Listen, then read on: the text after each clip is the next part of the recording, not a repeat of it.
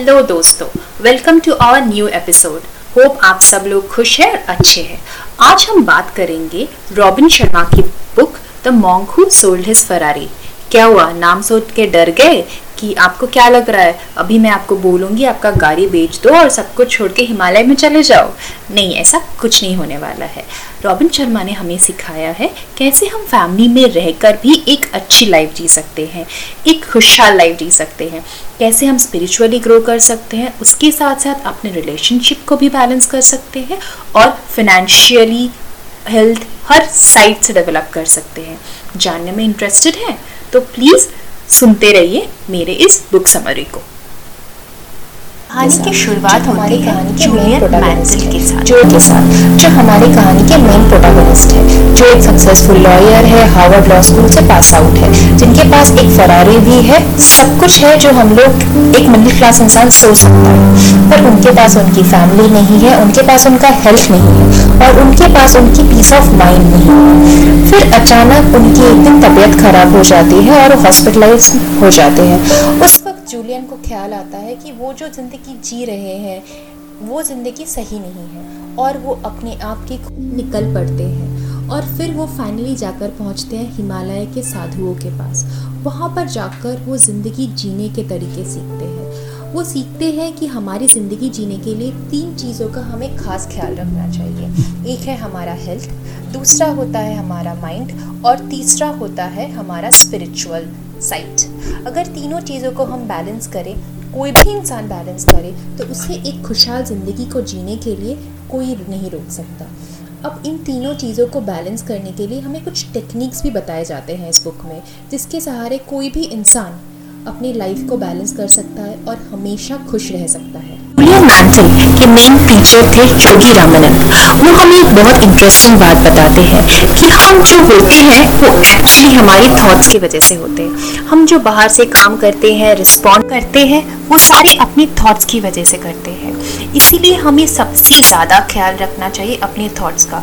जैसे हम गोल्ड का रखते हैं लॉकर में, वैसे ही हम पूरा दिन क्या सुनते हैं, किससे बात करते हैं और क्या थॉट्स अपने दिमाग में रखते हैं। चीज़ों को अगर हम कंट्रोल करें तो हमारी लाइफ आधा बैलेंस तो हो ही जाएगी। इसमें से मुझे आइंस्टाइन का एक कोट याद आ गया। He said imagination is more important than knowledge you must spend some time every day even if it just few minutes in the practice of creative imagination because that is the root and base which helps to develop us as a person हमारे life का कोई भी desire हो, एक healthy relationship और financially grow करना या फिर स्पिरिचुअली ग्रो करना, हर चीज़ को अचीव करने का कुछ तरीका होता है।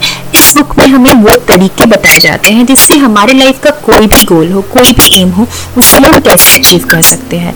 किसी भी गोल का फ़र्स्ट चीज़ होता है डिज़ायर हम किसी चीज़ को पाना चाहते हैं, फिर उसे हम अपनी ज़िंदगी में हासिल करना चाहते हैं, उसके सपने देखते हैं। बट हमारी ज़िंदगी में ये सारे सपने हमारे माइंड को रेस्टलेस बना देते हैं, क्योंकि हमारे पास वो तरीके नहीं होते हैं। बट को सोल्डस फरारी में हमें एक टेक्निक्स बताए गए हैं, पाँच टेक्निक्स जिससे you can achieve your goals in a peaceful way उसमें से सबसे पहला तरीका है कि पहले अपने गोल को पता कीजिए। बनना चाहते हो? आप एक हैप्पी रिलेशनशिप चाहते हो फिनेंशियली ग्रो करना चाहते हो और एक और या तो स्पिरिचुअली ग्रो करना चाहते हो।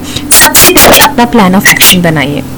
अपना गोल क्लियर कीजिए और फिर उस गोल को इमेजिन कीजिए, क्योंकि इमेजिनेशन से हमारा सबकॉन्शियस माइंड ट्रेन होता है और फिर धीरे धीरे हम उस नए गोल की तरफ़ स्टेप लेने लगते हैं। Step after goal setting is writing your goals क्योंकि हमारे दिमाग में डेली मान लीजिए मिनिमम सिक्सटी थाउज़ेंड थाट्स होते हैं। अब हर थाट्स को हम याद नहीं रख सकते। बट अगर हम उन थाट्स को पेन और पेपर में लिख लेते हैं तो हमारा माइंड ट्रेन हो जाता है और उसको ये पता होता है कि अगर 60 थॉट्स में ये थाट्स लिखा गया है मतलब वो थाट्स इंपॉर्टेंट है। और फिर वो धीरे धीरे रास्ता बनाने की शुरुआत करता है उस गोल तक पहुँचने के लिए। तीसरा स्टेप सिर्फ़ सोचने से और लिखने से नहीं होता है। अपने ऊपर एक थोड़ा सा प्रेशर डेवलप करना पड़ता है, जिसे कहता है, कहते हैं हेल्दी प्रेशर जैसे आप किसी को अपना गोल बता दीजिए या पब्लिकली कहीं पे अनाउंस कर दीजिए, इससे आपके दिमाग को पता चलेगा कि ये गोल तो उसे अचीव करना ही पड़ेगा। क्योंकि हमारा दिमाग हमेशा शेमफुल एक्ट से डरता है। और अगर आपने किसी को कोई प्रॉमिस किया कुछ अचीव करने के बारे में और वो अचीव नहीं कर पाए तो दिमाग को डर लगता है कि अगर ये चीज़ नहीं हुआ तो सब लोग मुझे बुरा भला कहेंगे। और तब दिमाग अब धीरे धीरे अपने आप को और ट्रेन करता है ताकि उसने जो गोल लिखा है, लोगों को बताया है, उस चीज़ को वो अचीव कर पाए। इमेजिन भी कर लिया गोल भी लिख लिया, सबको बता भी दिया। अब आगे क्या करना है? आगे एक टाइमलाइन सेट करना है। किसी भी गोल पे अगर टाइमलाइन सेट नहीं होगा तो दिमाग को ये पता नहीं है कि उसको कब तक अचीव करना है। इसीलिए गोल में टाइमलाइन सेट करना और उसको लिख कर रखना बहुत ज़रूरी है। तब दिमाग को ये पता होता है कि उसको इस टाइम तक इसे अचीव करना है और फिर आपको उसकी तरफ़ एक्शन लेना है। और कहते हैं कि अगर आप किसी भी हैबिट को 21 दिन तक प्रैक्टिस करो तो धीरे धीरे दिमाग उस हैबिट को मान लेता है। और अपने इंटरनल पार्ट को, उस हैबिट को वो बना लेता है। और आपको ये करते वक्त इस चीज़ को एंजॉय करना है। ऐसा नहीं है कि आपको सुबह उठना है और आपने कहीं से पढ़ लिया और आपने सोच लिया कि अभी तो मैं इक्कीस दिन तक हर रोज उठूँगा। पर अगर आप इस चीज़ को एंजॉय नहीं करोगे, फिर वो हैबिट ना आपका पार्ट होगा और ना ही आपका गोल अचीव होगा। अब उस चीज़ को आपको कैसे एंजॉय करना है, वो ऑथर ने हमारे ऊपर छोड़ दिया है कि कैसे आप आपके काम को इंटरेस्टिंग बनाओगे। लेकिन आपको उस काम को इंटरेस्टिंग तो बनाना ही पड़ेगा, वरना कुछ दिन बाद दिमाग वो काम नहीं करना चाहेगा और फाइनली आपका गोल अचीव नहीं हो पाएगा। हमने पाँच टेक्निक भी फॉलो किया, सब कुछ कर लिया, फिर भी हम अपने गोल को अचीव नहीं कर पाए, क्योंकि रिज़ल्ट हमारे हाथ पे नहीं होता। इसलिए ऑथर ने कहा है कि ट्रेन हमारे हाथ पे है बट फाइनली आउटकम हमारे हाथ पे नहीं है। पर एक पॉजिटिव चीज़ है, जो भी आउटकम होता है, वो हमें कुछ नया एक्सपीरियंस देता है। और जो एक्सपीरियंस है, वो इनवैल्यूएबल होता है, क्योंकि उसी एक्सपीरियंस से हम ग्रो करते हैं, हर तरह से, और हम अब एक बेहतर इंसान बनते हैं। हमारी जो स्टोरी के मेन कैरेक्टर है मिस्टर जूलियन जो इस ट्रांसफॉर्मेशन के पहले बहुत ही दुखी रहते थे, और एक अनहेल्दी इंसान थे। फाइनली जब वो मेडिटेट उनसे मिलकर हिमालय के लोगों से मिलकर आते हैं और अपने लोगों से मिलते हैं तो सब उनकी इस ट्रांसफॉर्मेशन को देखकर दंग रह जाते हैं। तो फिर सब लोग उनसे पूछते हैं कि आपने ऐसा क्या कर लिया कि अभी आप इतने खुश लगते हो, आप अभी इतने हेल्थी हो और आप इतने पीसफुल हो?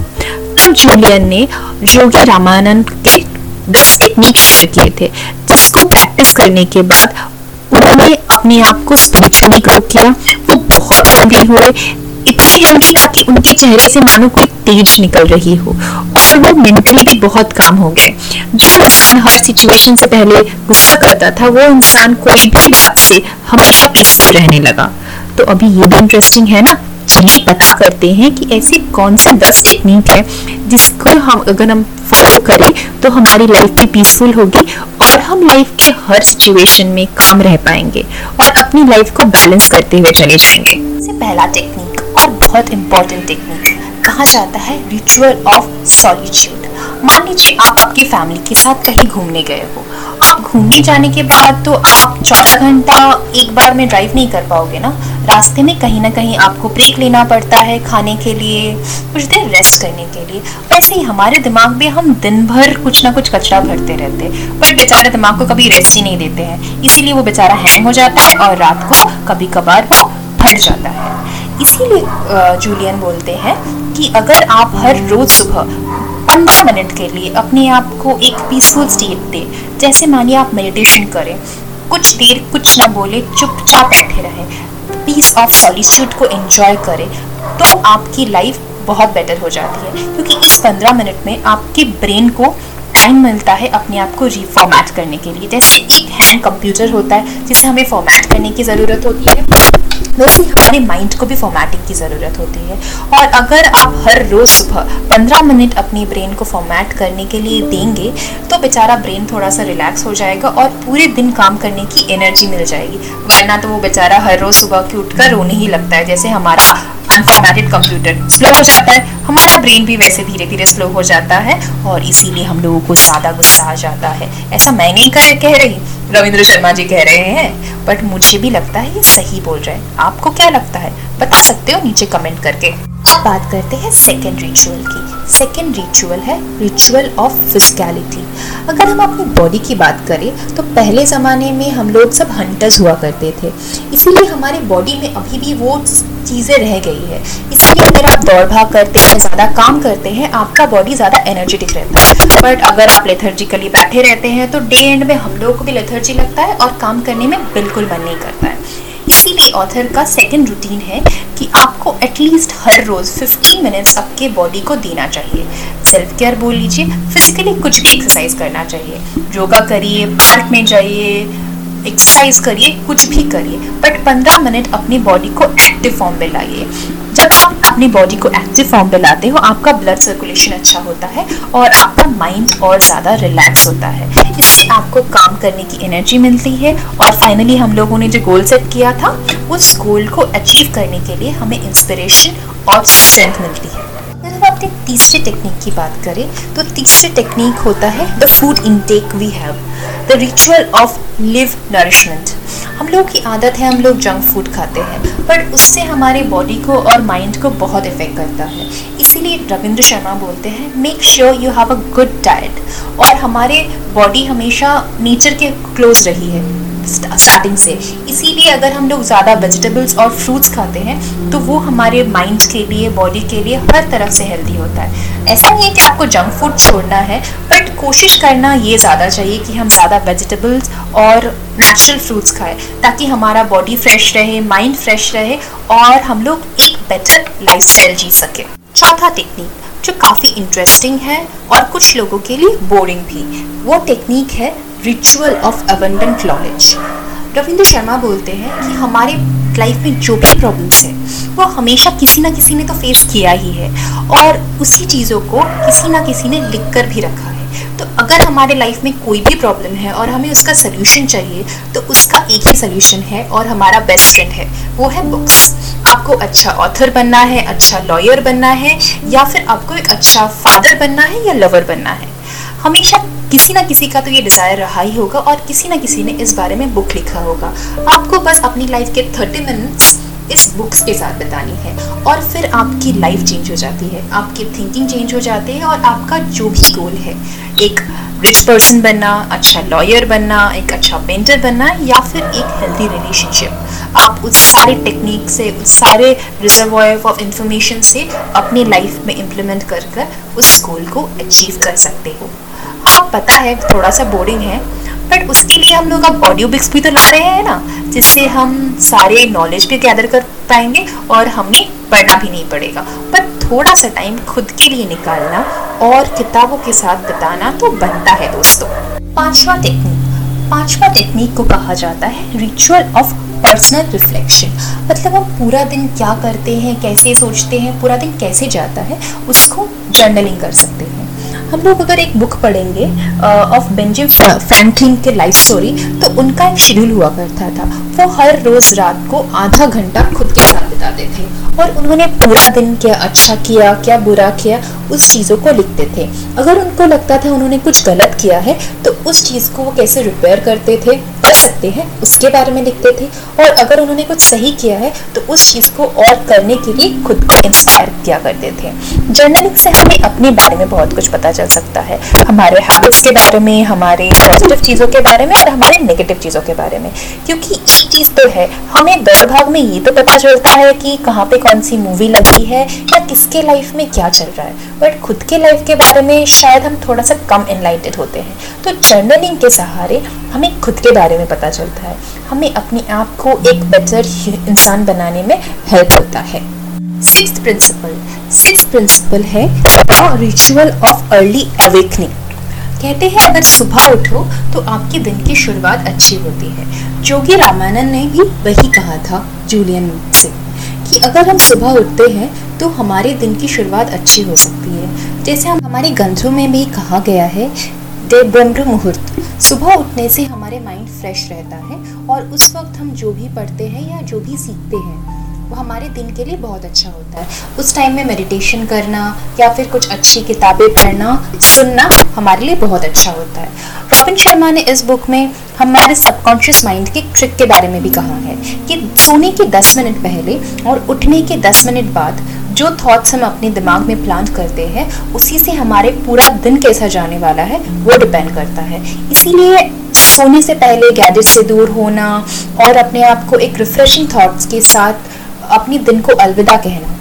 और सुबह उठने के बाद एक रिफ्रेशिंग थॉट्स और पॉजिटिव थिंकिंग के साथ अपने दिन को शुरुआत करने से हमारी लाइफ काफ़ी बेटर हो सकती है।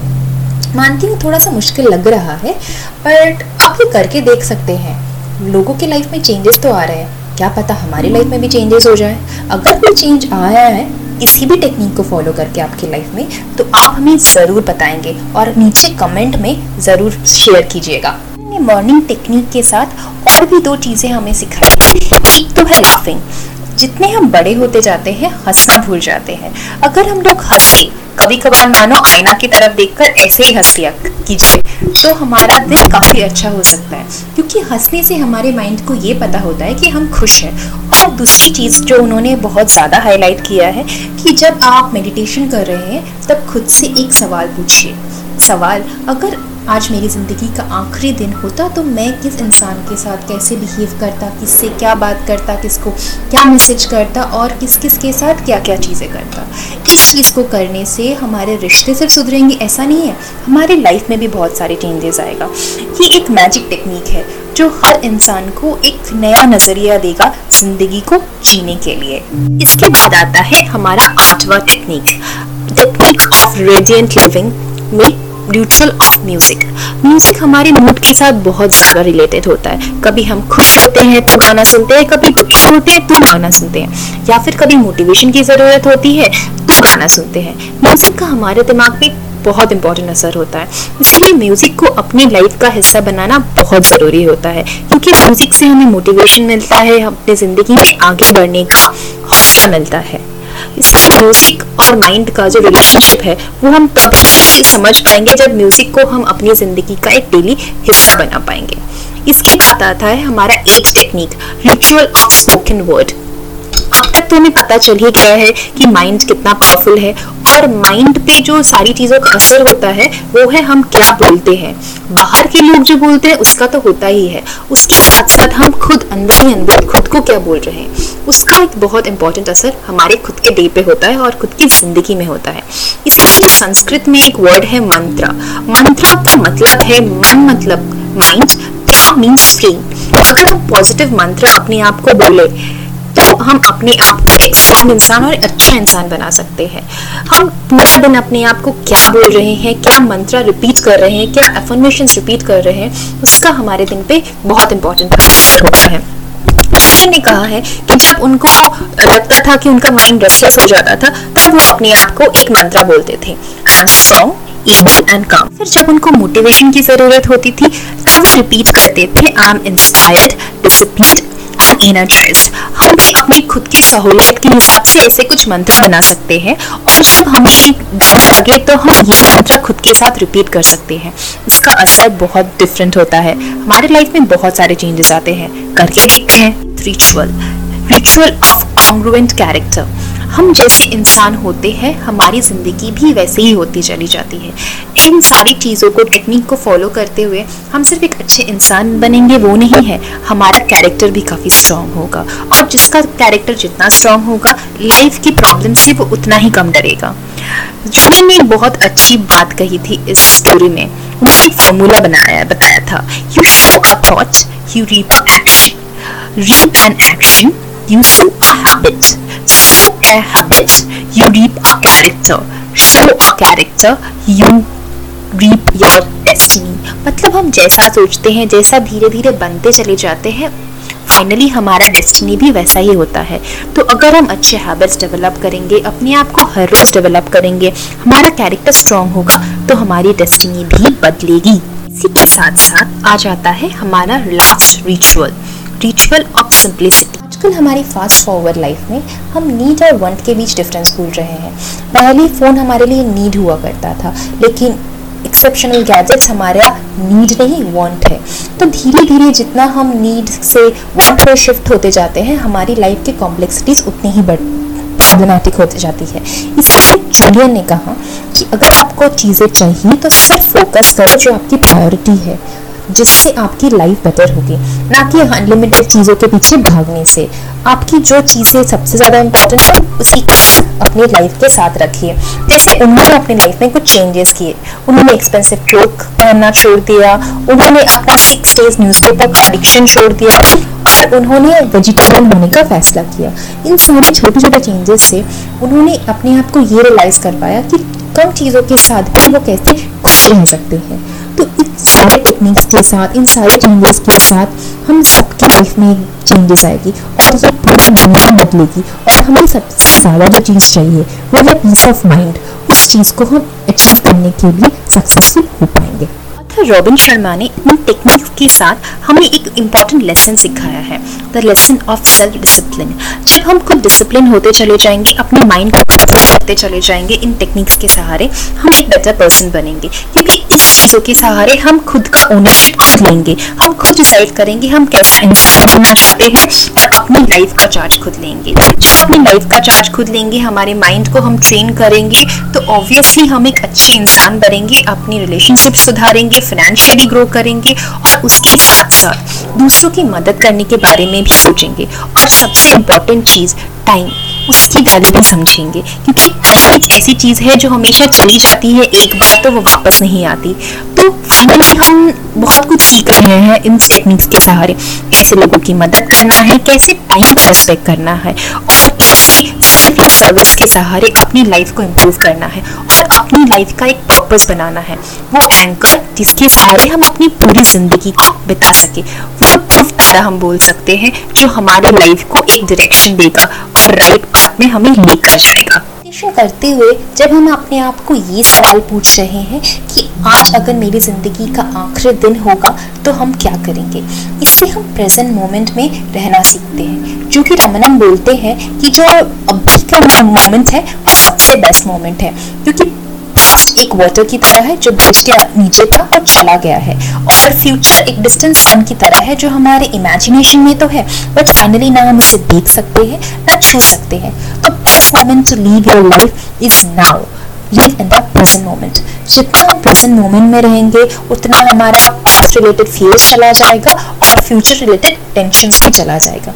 हमारी लाइफ धीरे धीरे बैलेंस होती चली जाएगी। साथ साथ हम ग्रेटिट्यूड भी प्रैक्टिस करेंगे और हम खुद अपना डेस्टिनी बना पाएँगे। शर्मा कि इस बुक ने मुझे बहुत मोटिवेट किया है। अगर आपको भी इस बुक के बारे में पढ़ना है और जानना है तो ये अमेजोन में अवेलेबल है और इसका लिंक भी मैं डिस्क्रिप्शन बॉक्स में दे दूँगी। बताइएगा कैसा लगा आपको स्टोरी प्लीज़ शेयर कीजिए सब्सक्राइब कीजिए और अपना कमेंट देकर बताइए कि अगर आपको इस तरह की कहानियाँ सुननी है या नहीं। अगर आपके पास भी कोई कहानी है, लेकिन आप शेयर करने से डरते हैं से तो वो आप मुझे भेज सकते हैं। प्रॉमिस करती हूँ मैं वो कहानी दुनिया के साथ शेयर करूँगी और आपका नाम करूँगी तो क्या सोच रहे हैं? प्लीज़